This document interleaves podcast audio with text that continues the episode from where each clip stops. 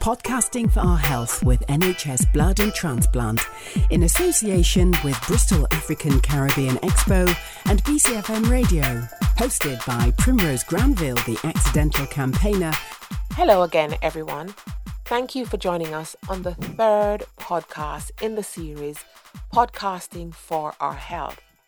By me, Primrose Granville, the accidental campaigner. So, what are we talking about today? Today we're going to discuss at length the organ donation law change. Today we're going to discuss the role of a snod. No, I didn't mean the prickly stuff in your nostrils. I meant a specialist nurse on organ donation. What do they do? How do they help to keep people like me alive? How do they help to make people who donate their organs absolute heroes and leave beautiful legacies? What exactly is it that makes a snod a snod? What is so wonderful about this role? Because anything that relates to organ donation or anyone that gets involved in the whole narrative around organ donation is a very special person. So we will hear from a very special lady. Her name is Angela Ditchfield, and she is a specialist nurse on organ donation. I'm a specialist nurse for organ donation. I've been a specialist nurse for about 10 years now and came into the job role after working as a sister in intensive care. So my background's always been working in critical care, intensive care, and then I joined the specialist nurse team 10 years ago, and our role is to support families at the end of life and offer organ donation as an end-of-life choice. So we work really closely with families who are, at the worst possible time of their life, and if the families want to agree to organ donation, then we help to facilitate that and make sure that that happens for them so that the loved one can go on and help save other lives. So it's really an amazing job. And we also work at the critical care unit in acute hospitals, and we make sure that we're supporting the staff so they understand about organ donation, and we work closely with them so that when patients are at the end of life, then we can then come in at that point and help to support the staff, the families, and work together so that we can facilitate organ donation. So it's a huge job, and it's a privileged job to do. Angela, tell me, how difficult a conversation is it for you to have with a family who has just been told that their loved one is not going to survive? Yeah, it's such a difficult conversation. And for us, we want to make sure that we are working with that family to support them at that awful time. And like you say, it's, the worst possible time for them. They're losing someone they love. But we want to make sure that we can do anything we can to help them at that time. And organ donation is something that helps families. We know that they can't save their loved one, but their loved one could go on and change the life story of someone else and, save life. So for families, that's something that they're really proud of for the loved one, and really selflessly think of others in that situation. So the conversations we have are very difficult, but again, like I said, it's a privilege to be speaking to families at that time and helping to support them. And as specialist nurses, we want to do anything we can to just make that awful time just that little bit easier for them. As a specialist nurse, we get lots of training, lots of support from the organisation. We work with some amazing organisations within communities and some amazing people within the hospitals. So we're really well supported, and we make sure that we're helping families at that awful time. And whatever their organ donation decision is, we'll help to make sure that anything they need at that point at the end of life for the loved one, that we can help all of that. A lot of people don't understand who can donate their organs. Can you tell us the circumstances around which someone can become a deceased organ donor? Like you said, people, they sign on to the organ donor register and think, I want to be an organ donor, and think that they're given that that'll happen, and that's not the case. There's only around 1% of the people who die who can actually become organ donors because of the circumstances that they have to die in. And that's why we work as specialist nurses in critical care areas. So to become an organ donor at the time of your death, you've got to be on a life support machine in a critical care area, so like the accident emergency or intensive care, critical care as it is now. So it's a very small percentage population die in them circumstances. You're more likely to need a transplant than you are to be a donor. So it's really important that we're making sure that, as you know, we identify, make sure these patients who are in that situation, their families are offered organ donation, because there's such a small pool of people who die in that situation. But then on the other side, waiting for a transplant, there's a huge amount of people waiting for life-saving transplants. So that's why our role is so important within that critical care area, to make sure that we're there at end of life to offer to families organ donation.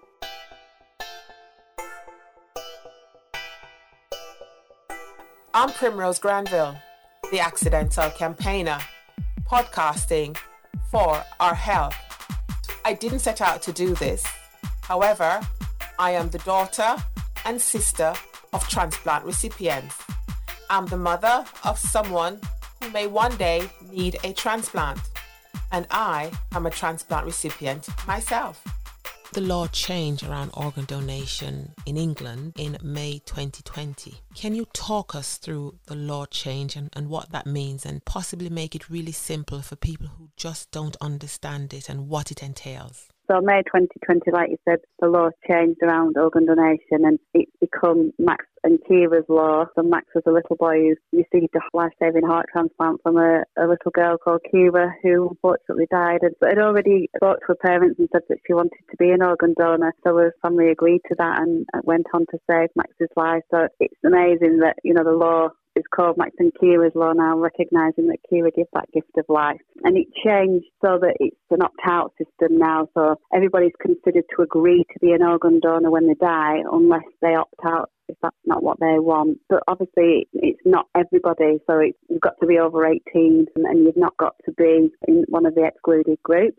So if you're under the age of 18, it doesn't affect you. And people who lack the capacity to understand that the law has changed, it wouldn't include them. Visitors to England are not included as well. They've got to have lived in England for more than 12 months at the time of their death to be included in the legislation change. So there is some excluded groups to that. Despite the law change, which is great, and we've got lots of people now talking about organ donation because of the recent change in the law, it's still really important that and work with families at that time. So we make sure specialist nurses will go in and we'll speak to the family, work with them, we'll try and understand what the loved one's decision was around organ donation, and people can still opt onto the organ donor registry if they feel really passionate about organ donation and they really want to be an organ donor. If they don't want to be, then they just opt out of that system. But again, working with the family is so important, because we need the family to be involved in conversations about the lifestyle and the medical history of the loved one. And the family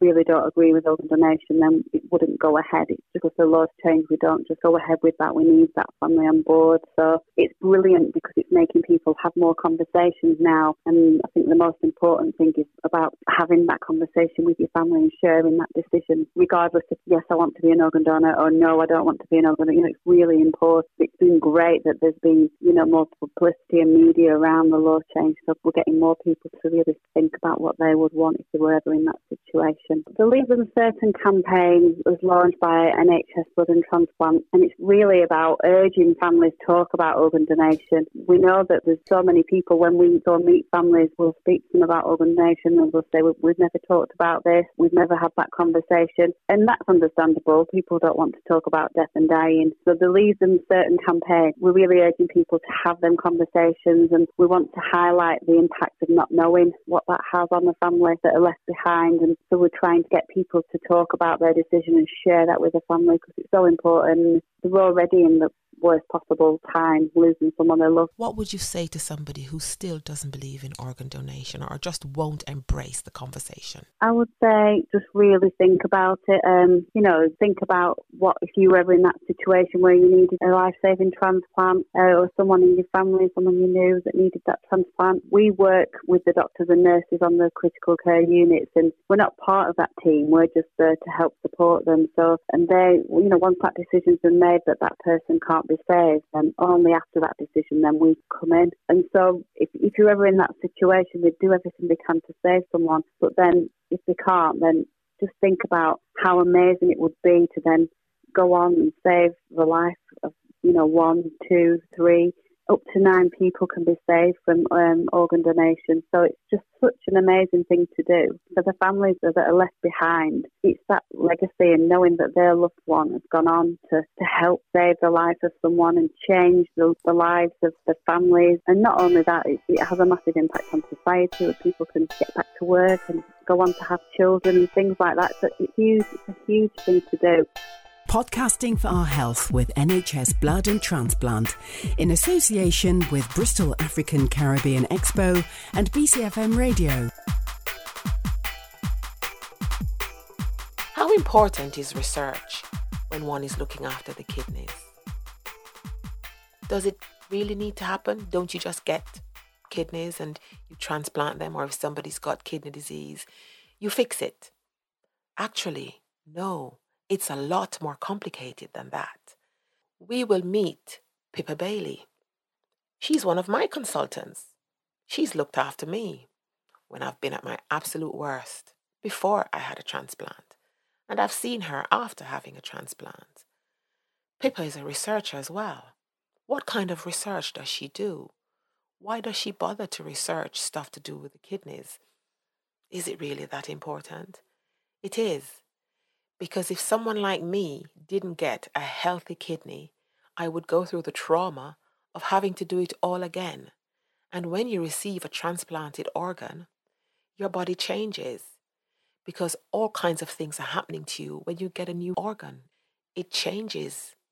Lots of little things that has to do with your blood and antibodies. So research is very, very important to ensure that people like me or anyone else who's waiting for an organ gets the right organ transplanted into our very, very precious bodies, because not any organ will do. In fact, getting any organ might just make you worse. I'm a kidney doctor and a researcher, so I spend some of my time working as a consultant in the kidney unit at one of the hospitals in Bristol, but I spend most of my time working at the University of Bristol doing research into kidney disease and kidney transplantation. We try to look after the person who's around the kidneys, so we work with people who have kidney disease, and they might have kidney disease for a short time in their lives, might be a very short period of kidney disease that they recover from, but a lot of people have kidney disease for their lives, a disease that lasts throughout their lives, and therefore we get to know people with kidney disease really well, and we get to work with them as they kind of navigate the journey of the pathway of having kidney disease and thinking about different treatments for that. So I personally work alongside people who have kidneys that are damaged significantly, so that it's affecting their health, their ability to live and do things that they like. I work with people who have kidney failure, where the kidneys really aren't doing enough to keep someone well and keep someone happy and healthy. Most people need extra treatments to keep them well, and some of those treatments include dialysis and transplantation. And most of my work is with people who have been lucky enough to have a kidney transplant, and some of my work is with people who have chosen to donate kidneys, so to give a kidney to someone else that they might know who needs a kidney transplant. So I am a kidney patient, and I know you medically, because you have been someone who's actually been my consultant and has been there for me. You said something earlier that really hit. You said some people have kidney disease for a short time in their life and some may have it longer. What would you classify as people who have kidney disease for a short time and those who have it longer? What are the differences? So sometimes the kidneys get upset by something just temporarily and then they recover. So different things that can upset kidneys are things like infections. So lots of people might be familiar with sort of having a bladder infection or a kidney infection, and that's something that temporarily can cause a bit of kidney upset, and the kidneys might not be working quite so well, but you can treat the infection, and the infection gets better and the kidneys get better. So they only have kidney disease for a very short time. There are other diseases that can temporarily upset a kidney. Sometimes people have allergic reactions to drugs, medications, things like that, that can also temporarily upset the kidneys, which means temporarily the kidneys say, I'm not going to work for a bit, but then you treat the underlying problem and the kidneys sort of come back to life and work perfectly again. But there are other people who have something that damages the kidneys more permanently, and we can't make the kidneys better at the moment. And so instead of being able to make the kidneys better, we have to look at other options of trying to do the job of the kidneys with other treatments, or giving someone a kidney transplant, which will obviously give someone a new kidney, which will start to do the job of the kidneys of theirs that have failed. I've got polycystic kidney disease. I know that I was born with this disease because I inherited it from my mother, who inherited it from her mother, who inherited it from her mother. You know, I'm doing my genealogy and I'm trying to sort of reconcile with where it came from. But for people like me, in a very simplistic way, is there ever going to be a cure? Yeah, I mean, I'm an optimist, so I have great belief in the power of humanity to learn and develop and come up with great ideas and great solutions to problems. So at the moment, there isn't a treatment that will make someone's kidneys that have been damaged by polycystic kidney disease. There are some treatments that slow down how quickly the kidneys get damaged. So as you know, kidneys which have been affected by polycystic kidney disease will often work for a long time very well, but then gradually over time, the cysts will get worse and the kidneys will start to slowly stop working and start to slowly fail. There are some treatments that try and slow down that decline so that people don't get to kidney failure as soon as they would have done without that treatment. But at the moment, we don't have treatments that will make polycystic kidney disease better. But I'm hopeful that in the future, someone cleverer than me will develop that sort of treatment. When kidneys don't work, you feel awful. And it's only when they stop working that you start to realise what they've been doing. Like that song, that you don't know what you've got till it's gone. You know, they do so much for the body. They get rid of waste products. They help your body to produce red blood cells, which help carry oxygen around the body. They help look after your vitamin D levels and your bones. They do so much, and when they stop working, a lot of things go wrong and you can feel really quite unwell. We're lucky in medicine in that we do have treatments like dialysis, which can help to do some of the jobs of the kidneys once they've stopped working. But you know this better than I do. Dialysis isn't a very nice treatment. It's not gentle on the body. It takes its toll. It takes up a lot of people's time. Not a great treatment. A patient said to me the other day, it seems to me that dialysis is a treatment. You call it a treatment, but it's a treatment that takes away your whole life. And I think that's probably quite a good description of it. So the best treatment we really have for kidney failure is a transplant. And I wouldn't call it a cure. And, you know, that's people who have had transplants tell me it's not a cure, but it's the best treatment for the kidney disease, for kidney failure. And it restores most of the function that your own kidneys were doing. And the healthier the kidney you can get as a kidney transplant, the better you will feel. And so having good, healthy kidneys for transplantation is really important. The best kidneys for transplantation will often come from people who are still living, so family members, friends who might choose to donate a kidney. But kidneys from people who have died are also will work really well and keep someone well and off dialysis treatment. Well, I can attest to a lot of what you just said there, Pippa. Having suffered complete renal failure, I didn't have to go on dialysis because an organ became available to me at a time when I didn't even expect it. Organ donation is such an important thing for people who are on waiting lists. What's your final word on that? Organ donation transforms people's lives.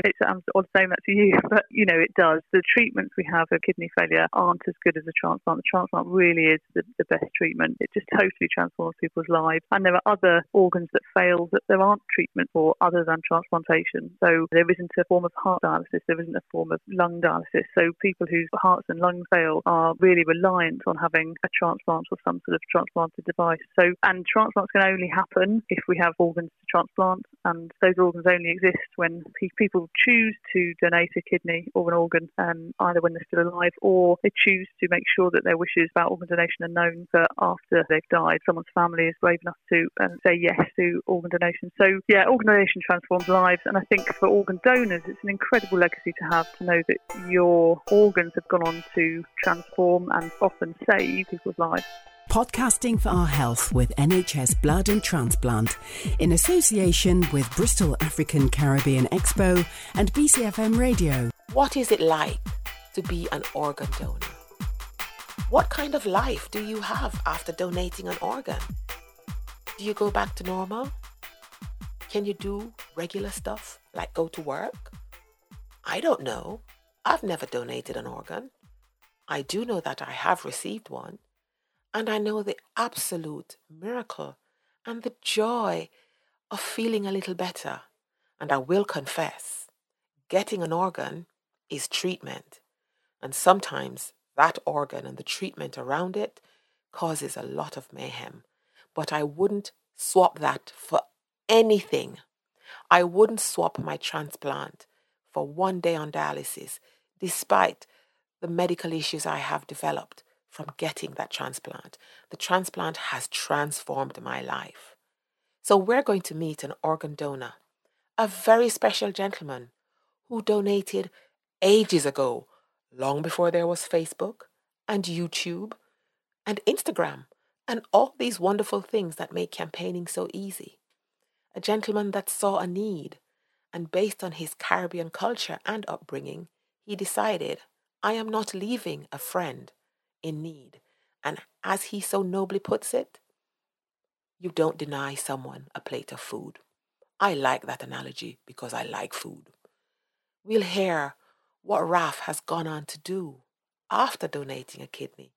And we'll hear about his side effects from, donating a kidney. Has it made him ill? Or did he just have a little bit of pain in his knees? We'll find out from him, because his is an amazing story about donating and how it's made someone's life much, much better, almost 15 years later. So you stay tuned. Lots of information and a couple bits of laughter for you as well. Thank you.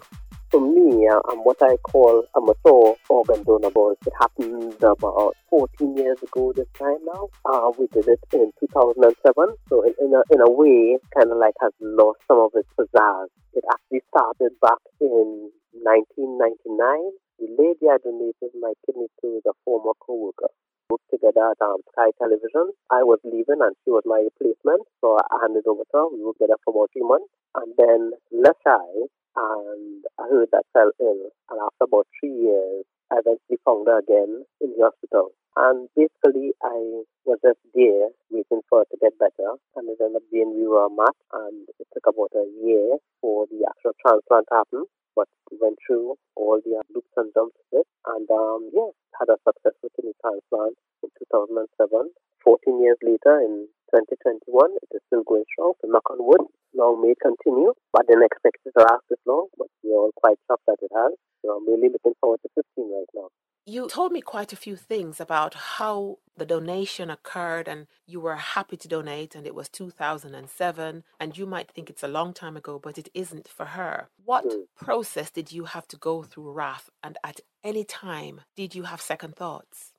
You always have second thoughts, yeah, all the way along the way, and they would give you the way out. There was a way out for me. I could at any point in time, even on the day of the operation, I could have upped out and said, no, stop, I don't want to do this. However, coming from the Caribbean and coming from the upbringing that I had and things like that, is that you don't leave a sick friend. And I genuinely always thought that she was going to get better. I hung around her for years. She had a daughter. The root cause of her problem was lupus, and I think it was the pregnancy that triggered her lupus. So her daughter knew her as being sick all of her life. Right. So when I met her, she had a 4-year-old daughter. She was sick all the time, and I just hung around.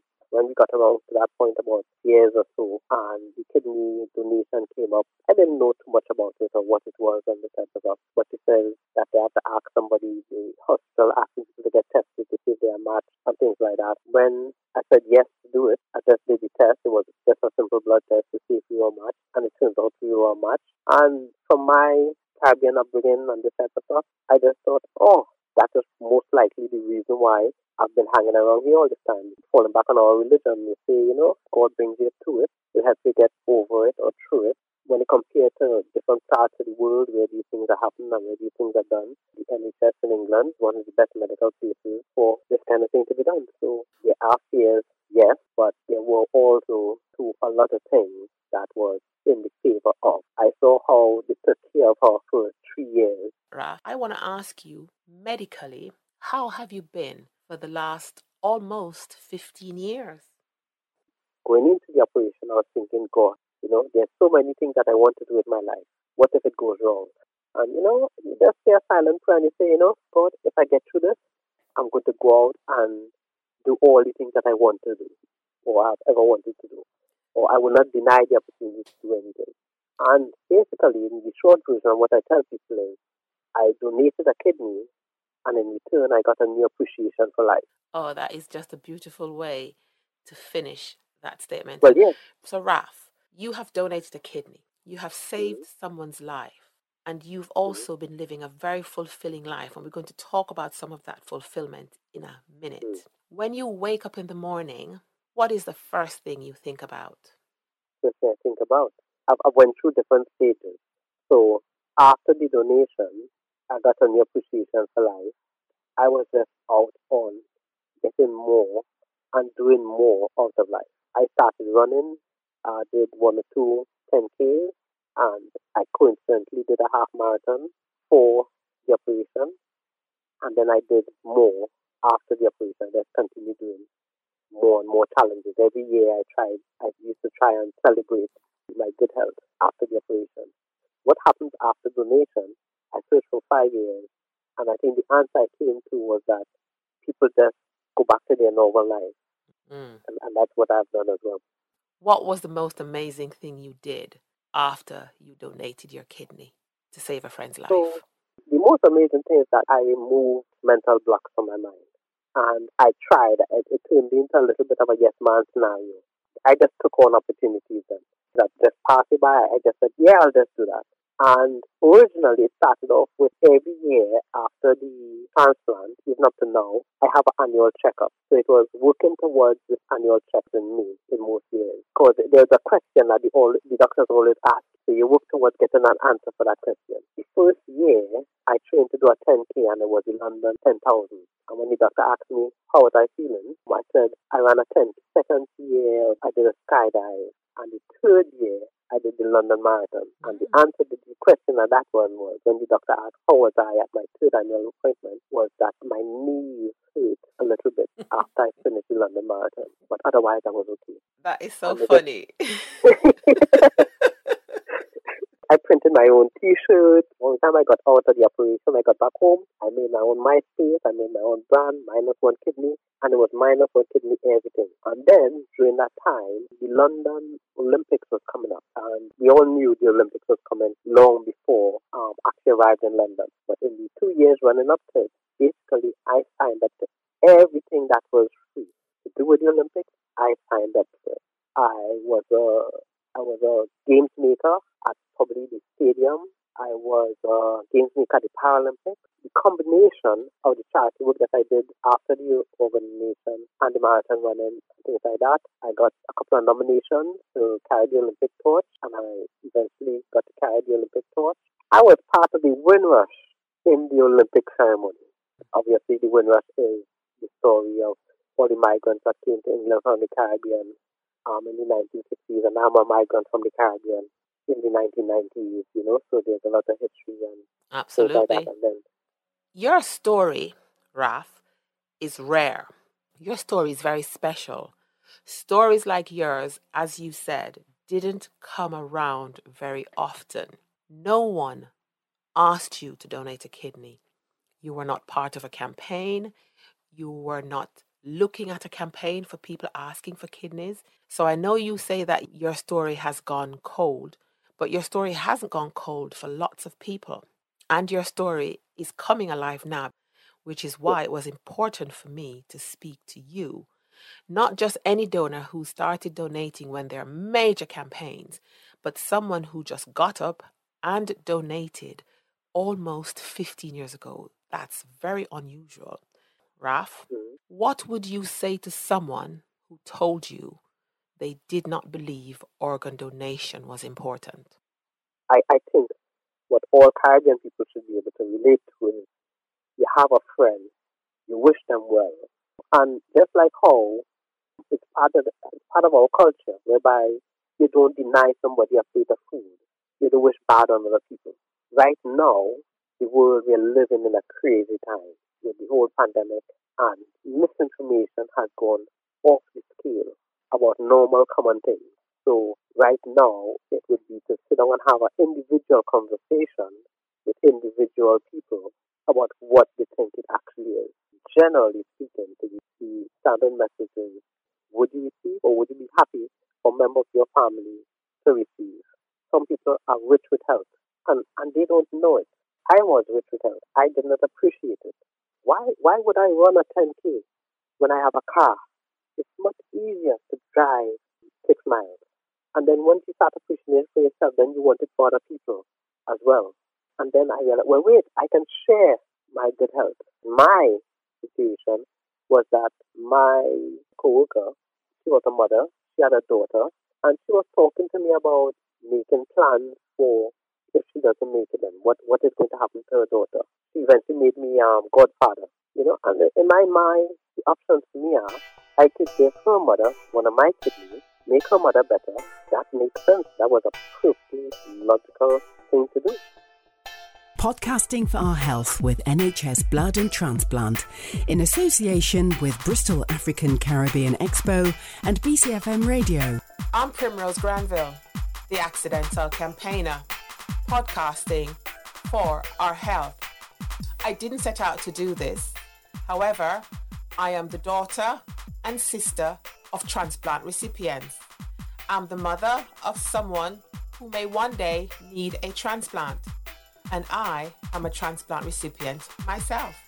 Hi, I'm Pat Hart, a broadcaster of mostly South Asian background, and I'm partnering with Primrose to produce this series of podcasts.